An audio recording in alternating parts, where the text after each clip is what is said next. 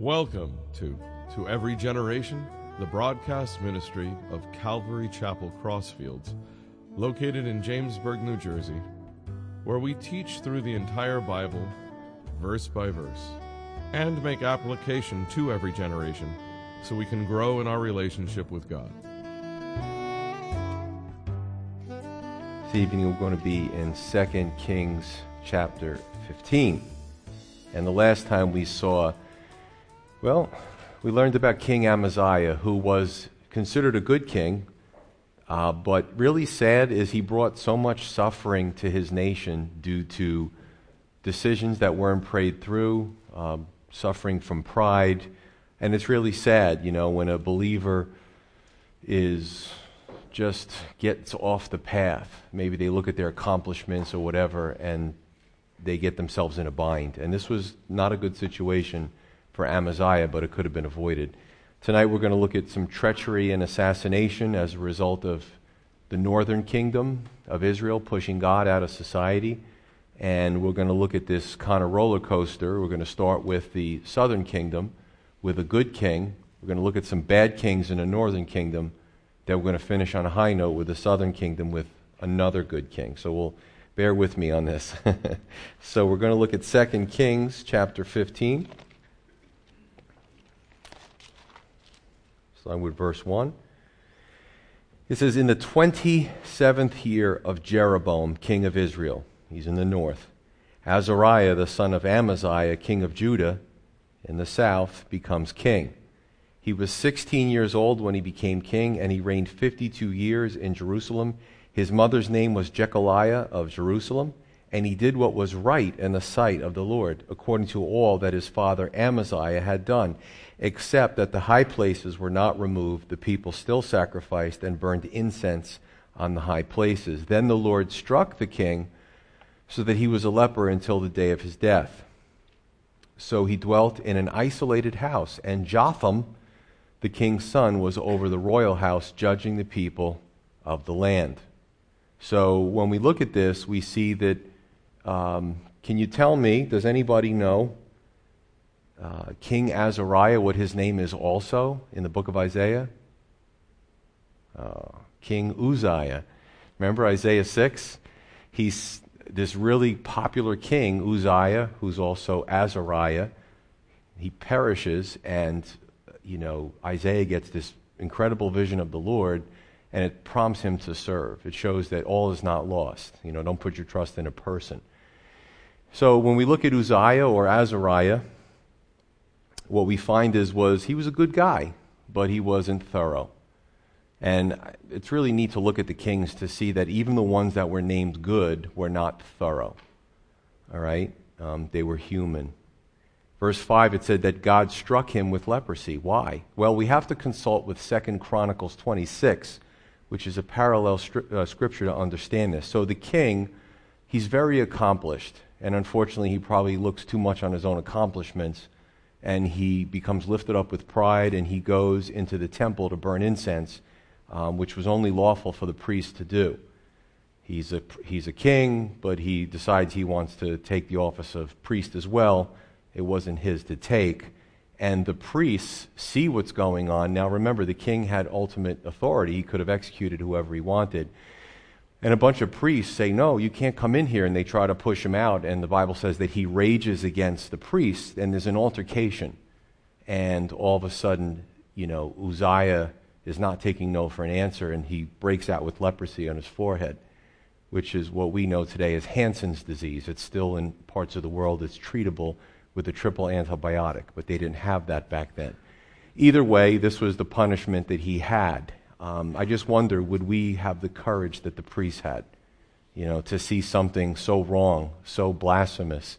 Um, again, they took their life in their hands by doing this, but you know what? They honored God and and God honored them for it.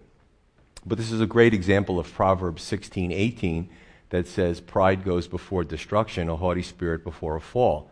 Again, this person is accomplished, they're talented, and they allow that to intoxicate them. It's also a good example of those that start well but don't finish well. It's a, it's a shame. I think uh, he reigned for, what, 52 years? Uzziah, very popular king, very accomplished. The people love him, but he ended terrible. Um, a leper, alone, isolated, quarantined from the rest of society. You know, and today, you know, you see a lot of shooting stars, and they're all oh, they're excited for the Lord, excited, excited, and you know, a lot of them fizzle out, unfortunately. You know, what do we want our legacy to be? How do we want to finish? You know, um, people come and go. Who's still serving the Lord? Who's still in it? But what was the big deal with this whole? Uh, we have to kind of delve into it a little bit deeper.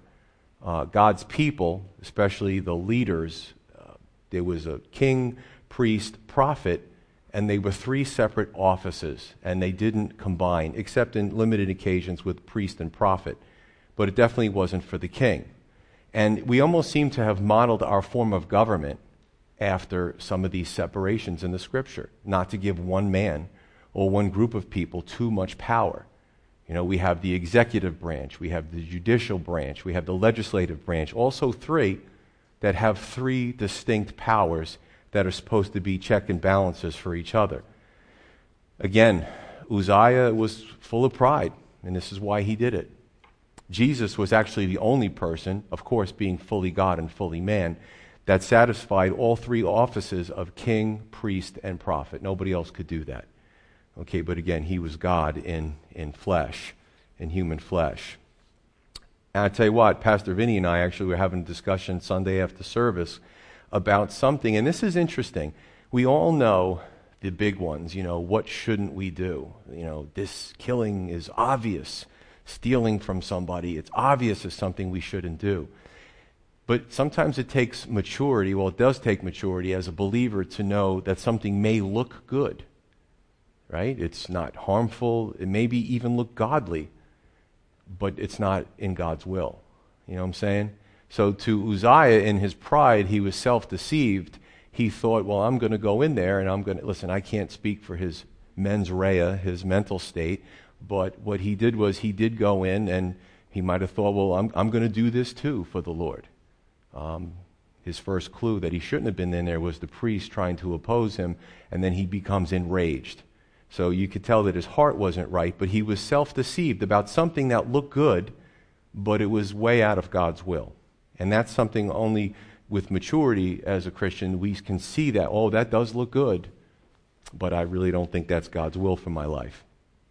There was a pastor who uh, went all the way to Europe, thought he was supposed to speak at a conference, and in the middle of the night, God woke him up and said, You don't belong here, go home. and he flew all the way home, didn't speak at the conference. I don't remember exactly. He didn't say why or how he found out that that wasn't in God's will, but he thought this was a great idea. God told him, Go get a ticket and go home. Go home early. You're not speaking at that conference. Very interesting. Um, we also see that God is not swayed by popularity. If, probably if you took, you know, if, uh, if Barna Group or any of these guys were out there, hey, Israelites, Judahites, you know, what do you think of uh, Uzziah? Hey, we all think 93% think he's a wonderful king. God wasn't swayed by that popularity. Second Chronicles 26 tells us a little bit more. In verse 5, it says, quote, as long as he, Azariah, sought the Lord, God made him prosper. What a great lesson for all of us. Again, it's that principle are we honoring God? Right? We honor God, God honors us. Now, today, unfortunately, it means something different than what the scripture says. Some teachings will say, well, if you honor God, God will give you that Mercedes Benz that you've always wanted. That's a little ridiculous, but some well meaning believers really believe this stuff. That's not what it means, okay? Uh, but Azariah was honored in, in, that his prospering was good for the nation. So God used him as a vessel to bless the Israelites. Verse 15, he did a lot. He was a, a farmer, he was industrial, right? He made weapons of war. The Bible tells us in uh, verse 15 he made catapults and mechanized bows to shoot arrows. And uh, he was dealing with a depressive state in the military when he took over. So the man had an incredible resume. But it didn't matter. He got lifted up with pride and it destroyed him. Verse 16 says, But when, quote, but when he was strong, his heart was lifted up to his destruction. You know, that's a place I just never want to be. You know, I mean, God has blessed me with a lot of gifts and talents, and, you know, I don't want to get to that point where in my mind, I, my ego is so inflated that it destroys me. You know, and, and it's really good to, to fellowship, to be um, in church, to be with other believers so that we can kind of bounce things off of each other. You know, if you really have a good friend who's a Christian, sometimes they might say to you, whoa, whoa, whoa, whoa, whoa. That's a crazy idea. You know what I'm saying? A true friend will tell you these things. Not a good idea. And if, if, we're honest with ourselves, we've had good Christian friends that have spared us from doing things that we shouldn't be doing in our self deception. I want to read a little bit of a contrast in the New Testament. 2 Corinthians 12, verse 7, the Apostle Paul. Now, he receives these incredible, um, you know, taken up into third heaven. He he's, does miracles through Paul's hands, and he, he sees visions, and he sees paradise. And verse 7, it says, And lest for fear I should be exalted above measure by the abundance of the revelations, a thorn in the flesh was given to me, a messenger of Satan to buffet me, right? To buffet me, lest I be exalted above measure. Concerning this thing, I pleaded with the Lord three times that it might depart from me, and, and this speculation of what it was, but nobody knows for sure. And he, the Lord, said to me, My grace is sufficient for you. My strength is made perfect in weakness. And let me just clarify that a little bit more. God is saying, My strength, many a times, is made perfect in your weakness, in my weakness. Because then He can use us as a, as a willing vessel. You know, when we're too accomplished and we're too prideful, God's like, I'm really trying to use you, but man, you're like a stubborn donkey. And listen, I've been there. so, um, and He's, listen, He's given us free will. Are we going to let Him use us or are we not? He continues, Therefore, most gladly I will rather boast in my infirmities that the power of Christ may rest upon me. Therefore, I take pleasure in infirmities and reproaches, in needs and persecutions, in distresses for Christ's sake. For when I am weak, then I am strong. Very different principle than what the kings were experiencing a lot of times. It really took a lot for some of these kings to be good kings because of the unchecked power that they had. Continue on, verse 6. Now, the rest of the acts of Azariah and all that he did, are they not written in the book of the Chronicles of the Kings of Judah? So Azariah rested with his fathers, and they buried him with his fathers in the city of David. Then Jotham, his son, reigned in his place. Jotham is a good guy, but we're going to switch the channel now to the northern kingdom of Israel. Remember, Israel, northern kingdom, 10 tribes. Judah, southern kingdom, two tribes. Two tribes. Jerusalem is in there as well. Verse 8 In the 38th year of Azariah, king of Judah, Zechariah, the son of Jeroboam, reigned over Israel and Samaria six months. And he did evil in the sight of the Lord, as his fathers had done. He did not depart from the sins of Jeroboam, the son of Nebat, who made Israel sin. Then Shallum, the son of Jabesh, conspired against him and struck and killed him in front of the people. And he reigned in his place. Now, the rest of the acts of Zechariah, indeed, they are written in the book of the Chronicles of the Kings of Israel. This was the word of the Lord which he spoke to Jehu, saying, Jehu's famous for killing Jezebel and two wayward kings. Uh, your sons shall sit on the throne of Israel to the fourth generation, and so it was. So the reign of Zechariah, if we could put up the chart of the kings, because now you got these names flying all over the place. We'll keep this up. So this is uh, this is Israel over here. This is the line of the kings. And this is Judah over here. Okay? So Jehu killed two kings and Jezebel. And his sons, God promised him, would sit to the fourth generation Jehoahaz, Joash, Jeroboam II, and Zechariah. Over here, we're dealing with uh, Amaziah, right? His son Azariah, who's also Uzziah, and Azariah's son Jotham. We'll keep that up for a little while. Verse 10 the reign of Zechariah in Israel. So not only the king was assassinated, but his assassination was done in front of the people. Now, assassin, listen, assassinations are terrible, but this goes, you, goes to show you how bad society was when assassinations were usually done in private. This assassination was done in front of everybody.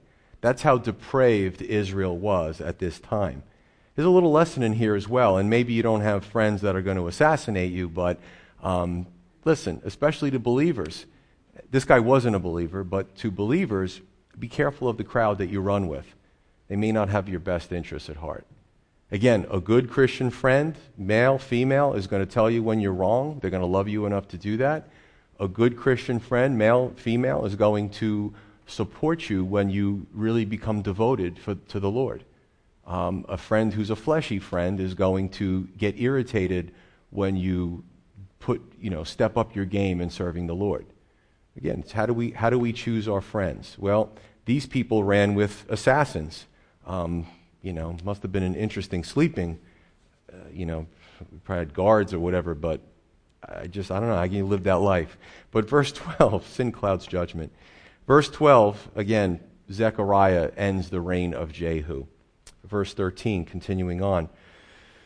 Shallum, the son of Jabesh, became king in the 39th year of Uzziah, king of Judah, and he reigned a full month in Samaria. full month. For Menachem, the son of Gadai, went up from Tirzah, came to Samaria, and struck Shallum, the son of Jabesh, in Samaria, and killed him, and he reigned in his place. Now, the rest of the acts of Shallum and the conspiracy with which he led, indeed, they are written in the book of the Chronicles of the Kings of Israel. So the reign of Shallum. Okay, this one is, this guy only reigns for a month and he's assassinated. Um, you have to wonder why would anybody want to be a king of Israel back then? You know, you, you had a, a short life expectancy. But again, it's the sin deceives and also the quest for power. You know, power and glory. I don't want to live that life. Um, but what we see is that God, again, is removing his protective hand from society. And I've often said that God is the glue that holds society together. We're noticing this in our country. The more our nation and our culture pushes God out, the more you have divisiveness. And it's everywhere. People are divided by gender, by race, by political party. I mean, we find new and exciting ways in our culture of how we can not like somebody next to us because of some type of difference. That's sad. The gospel brings people together. Pulling God out of the picture causes society to crumble. Fear, paranoia, all those type of things start to. It's a power vacuum.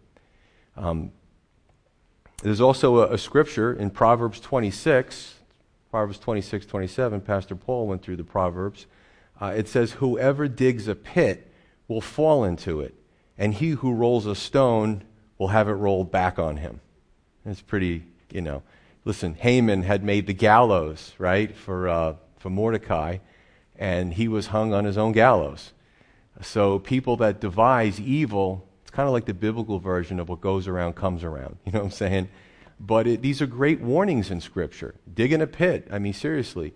Certainly, we shouldn't be doing that as believers, trying to plot somebody's demise um, or roll a stone and think it's going to roll on somebody else and it falls on you. I mean, these are word pictures, but you can understand the meaning behind it. And these guys live like this, and they're associates.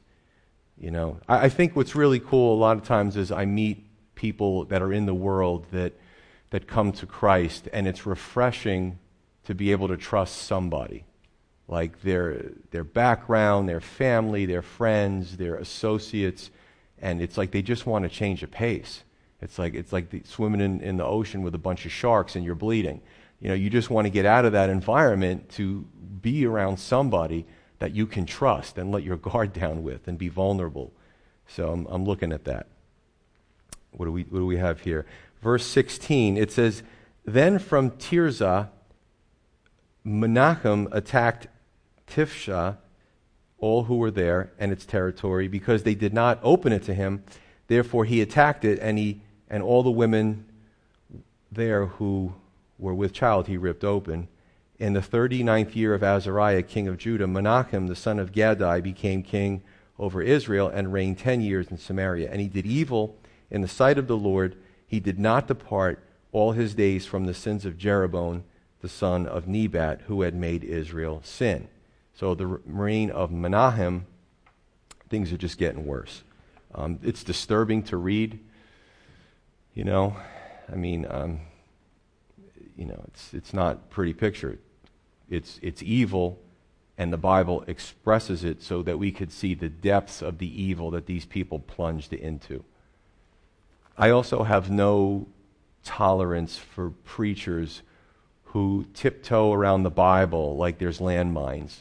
They only find the sweet portions, and, they, and that's the way they preach. Positive message, positive message.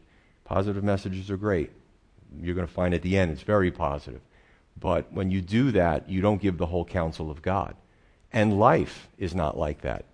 You know, I'm sure you, you, you've come in here since, since Sunday and something's happened in your life, something sad, something bad news.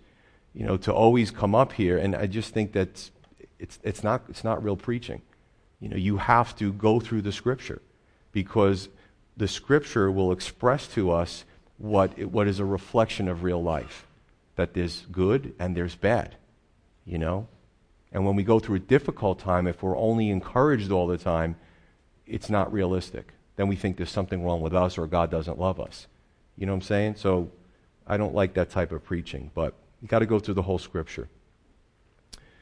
Verse 19, it says, Pul, king of Assyria, Pul was another name for Tiglath-Pileser, came against the land, and Menachem gave Pul a thousand talents of silver that his hand might be with him to strengthen the kingdom in his hand. And Menachem exacted the money from Israel, from all the very wealthy, from each man fifty shekels of silver, to give to the king of Assyria. So the king of Assyria turned back and did not stay there in the land. Now the rest of the acts of Menachem and all that he did, are they not written in the book of the chronicles of the kings of Israel? So Menachem rested with his fathers, then Pekahiah the son, his son, reigned in his place. Now, the godly kings like Hezekiah and Josiah and those awesome kings, David, prayed to God when there was a threat. But Menachem had no God. Well, he had God, but he rejected him. So his answer was to um, take money from his people and pay, um, you know, ransom money basically to Assyria. And this is where our Wednesday study, now this is very interesting because in the next few Wednesdays, it's going to actually parallel with our Isaiah study. So you're going to learn a whole lot about the Assyrian Empire, the Babylonians, and uh, things that happened pretty much three uh, millennia ago. But Menachem, again, because he had no God and he refused to repent, took money from his own people and gave, you know, go away money to Assyria so that they would leave the Israelites alone, but that was only short lived. You know, we continue on. And here's this guy, he's to me he's a coward because he does these horrible things when he invades and you know the brutality that he exacts, but he runs like a little coward when the Assyrians uh, come in. You know, unfortunately, the world is filled with people like that. They're bullies, and it's only until they're stood up to, they, they just crumble. And this is one of those examples.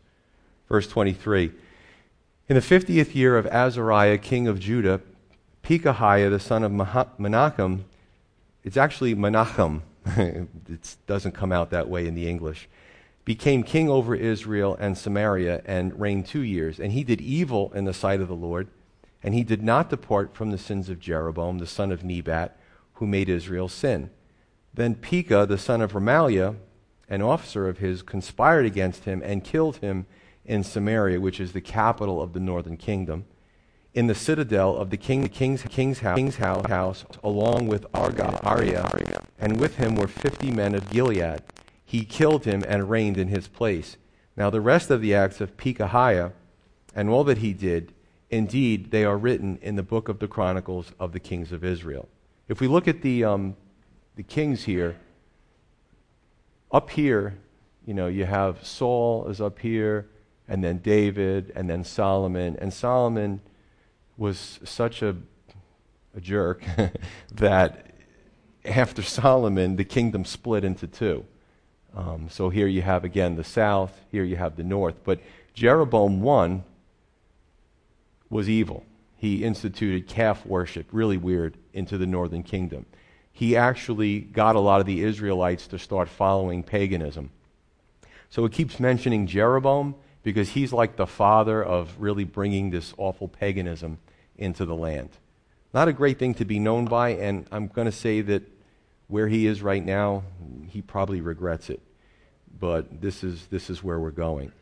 Uh, verse, so what happens is uh, Pekahiah is now reigning. Again, another evil man. This guy's assassinated by one of his officers. so, I mean, if you understand military, police structure, there's got to be some type of camaraderie. There has to be that type of esprit de corps. And here's a guy, his own officers um, kill him. And again, this is when you play in Satan's playground and you play with treacherous people. Don't be surprised when you get burned. Um, you know, so here's the question that I'm going to ask if somebody doesn't ask it is why would God allow these evil men to rule? Has anybody been thinking of that? Good. I'm glad I, I asked it before you did. Uh, but there's a principle that the leaders were reflective of the culture, right? Now, this is an interesting principle because if you go back to Samuel the prophet, right? You know, he's the prophet. God speaks to the prophet, prophet talks to the people. That's how it works back then. And Samuel says to the people, you know, God wants to directly rule over you. And the people respond, We don't want God to rule over us. We want a king like all the other nations. And Samuel's like, You know, you, really got to be careful what you ask for because, you know, king will come in and he's a, a human versus God just leading us. He's going to exact taxes from you. He's going to send your young men into the military. Your daughters are going to be, you know, serving him in his palace. But the people said, uh, We want a king. So Samuel's kind of bummed out about it. That's my paraphrase. And he goes to God, and God says, Don't worry, Samuel. They haven't rejected you, they've rejected me. So that the first, that's the first problem. Um, sinful men were now ruling over the nation when God ruled over them directly. Okay, so there's one reason. Another reason is sometimes, and we're going we're going to read this in Isaiah, it's God's judgment for an unrighteous um, culture. Got to wonder where we are today. There are some preachers today that are, if you you know, that are very harsh, but when you listen to them, what they say really makes sense. There's one guy, Paul Washer, and he says about Joel Osteen, he says Joel Osteen is God's judgment on America.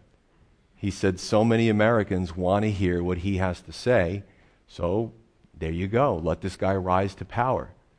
And I tell you what, I, have painfully listened to some of his messages because I don't want to speak from ignorance.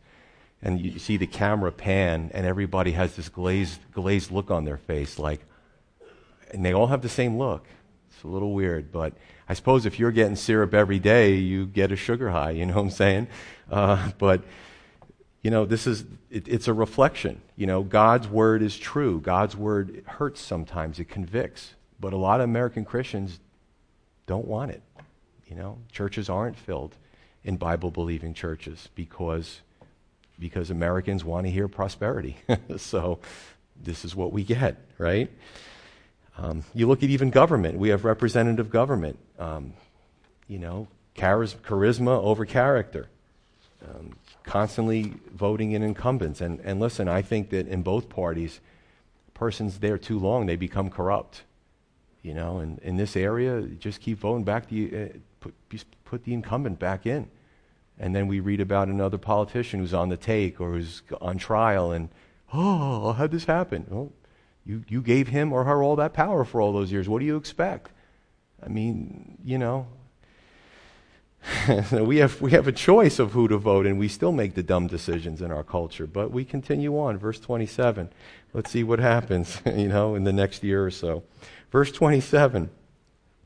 In the 52nd year of Azariah, king of Judah, Pekah, the son of Remaliah, not to be confused with Pekahiah, okay, if you understand the, P, the Hebrew, these names, the roots, and the, the, you know, the, the endings, it makes more sense, but in the English it doesn't really translate well. So, Pekah, the son of Remaliah, became king over Israel and Samaria and reigned 20 years. And he did evil in the sight of the Lord. And he did not depart from the sins of Jeroboam, the son of Nebat, who made Israel sin. In the days of Pekah, king of Israel, Tiglath-Pileser, king of Assyria, came and took Ijon, Abel Beth Maachah, Janoah, Kadesh, Hazor, Gilead, and Galilee, and all the land of Naphtali, and he carried them captive to Assyria. Remember, Sunday, Isaiah's message. It's all coming back. Then Hoshea, the son of Elah, led a conspiracy against Pekah, the son of Remaliah, and struck and killed him. So he reigned in his place in the twentieth year of Jotham, the son of Uzziah. Now the rest of the acts of Pekah, and all that he did, indeed, they are written in the book of the Chronicles of the Kings of Israel. So Pekah, another king, another assassination. You know, pretty sad. And Pekah and Rezin threatened the southern kingdom of Judah in our Isaiah study. And God said, Don't worry, don't worry, it's going to be okay. Um, trust me. You know, and God, after that prophecy, he gave to Isaiah. But a few years later, Pekah and Rezin were a thing of the past. They were done. Their power base was taken from them. All right? God is always right, always keeps his word. Verse 32, last few verses. In the second year of Pekah, the son of Remaliah, king of Israel, Jotham, the son of Uzziah, king of Judah, began to reign. So we started in the south. We went to the north through several successive kings. Now we're back in the south again. That's why I left that up there. Pretty soon you'll, you'll get a familiarity with the kings. He was 25 years old when he became king, and he reigned 16 years in Jerusalem. His mother's name was Jerusha, the daughter of Zadok. And he did what was right in the sight of the Lord. How refreshing. He did according to all that his father Uzziah had done. However, the high places were not removed. The people still sacrificed and burned incense on the high places. He built the upper gate of the house of the Lord, which was knocked down from before him. Um, so he does some great things. Now, the rest of the acts of Jotham and all that he did, are they not written in the book of the Chronicles of the Kings of Judah? In those days, the Lord began to send Rezin, king of Syria, and Pekah, the son of Remaliah, against Judah.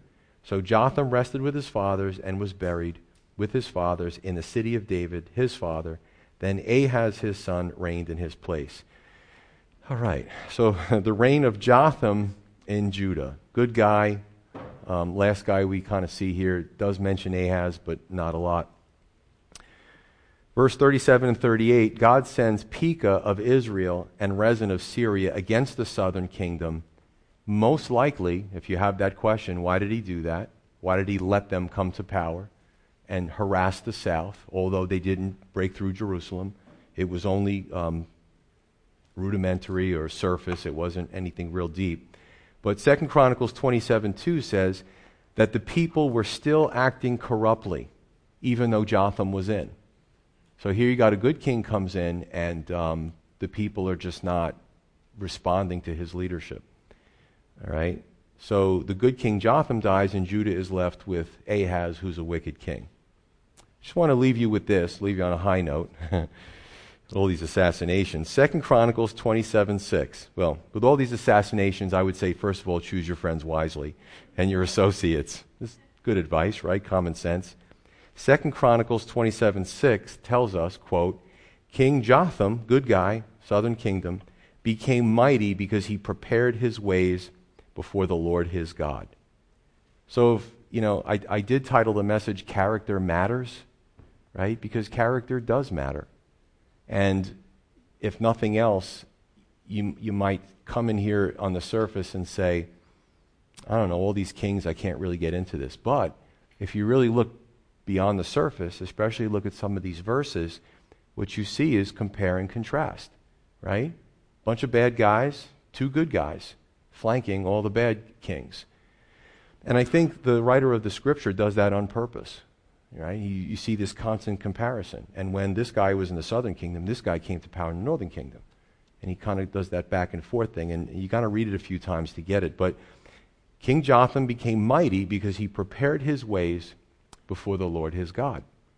Great lesson for us. Are we preparing our ways before the Lord our God? Because we can be a Christian in disobedience. We can be a Christian who grieves the Holy Spirit, who quenches the Holy Spirit. You know, that's above my pay grade. It's not my job to ferret that out. That's for every believer in prayer and the Word to decide am I preparing my ways before the Lord my God or am I not? And I think if we're honest with ourselves, we'll have an answer. It's a great lesson. You know, and, and you see, again, this contrast between good and bad. The bad these guys They didn't know who they could trust. They didn't know when their next day was going to be their last day. About, what about the one guy? He's there for 30 days. He's there for a month. He's dead. well, was it worth it? You know what I'm saying? Uh, when, when they honored God, God honored them, right? And I can tell you that I'm almost at the age where I've lived 25, 26 years as an unbeliever, did all kinds of stupid, it's amazing I'm still alive, and I mean that, right? And then I've lived another 24 years as a Christian.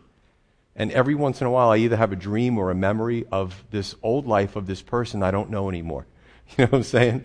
So I just look back at my life and I'm like, I, I give him glory because I'm still alive and I'm not maimed. Uh, sometimes I share what I, I used to do from the pulpit, but I'll, I'll leave that for another time. So I can tell you, preparing the two, and some of my friends were really treacherous. They were characters. Um, I had this one friend when we would go out and we, we'd, we'd drink and we did a lot of stuff. This one friend, you got to watch him when, when he drank too much, he would literally turn on us. He'd have a fist fight. I remember fist fighting the guy, you know what I'm saying? Um, he was a great guy when he was sober, but when that happened, you know, he'd sucker punch you. so you're like, this is, these are the people that I ran with, you know what I'm saying? Um, different life now, you know, completely different if I saw him again, I'd lead him to the Lord, but he went all the way out to the, the Midwest. Bottom line is, are we preparing our ways before the Lord? You know, character matters. Let's pray.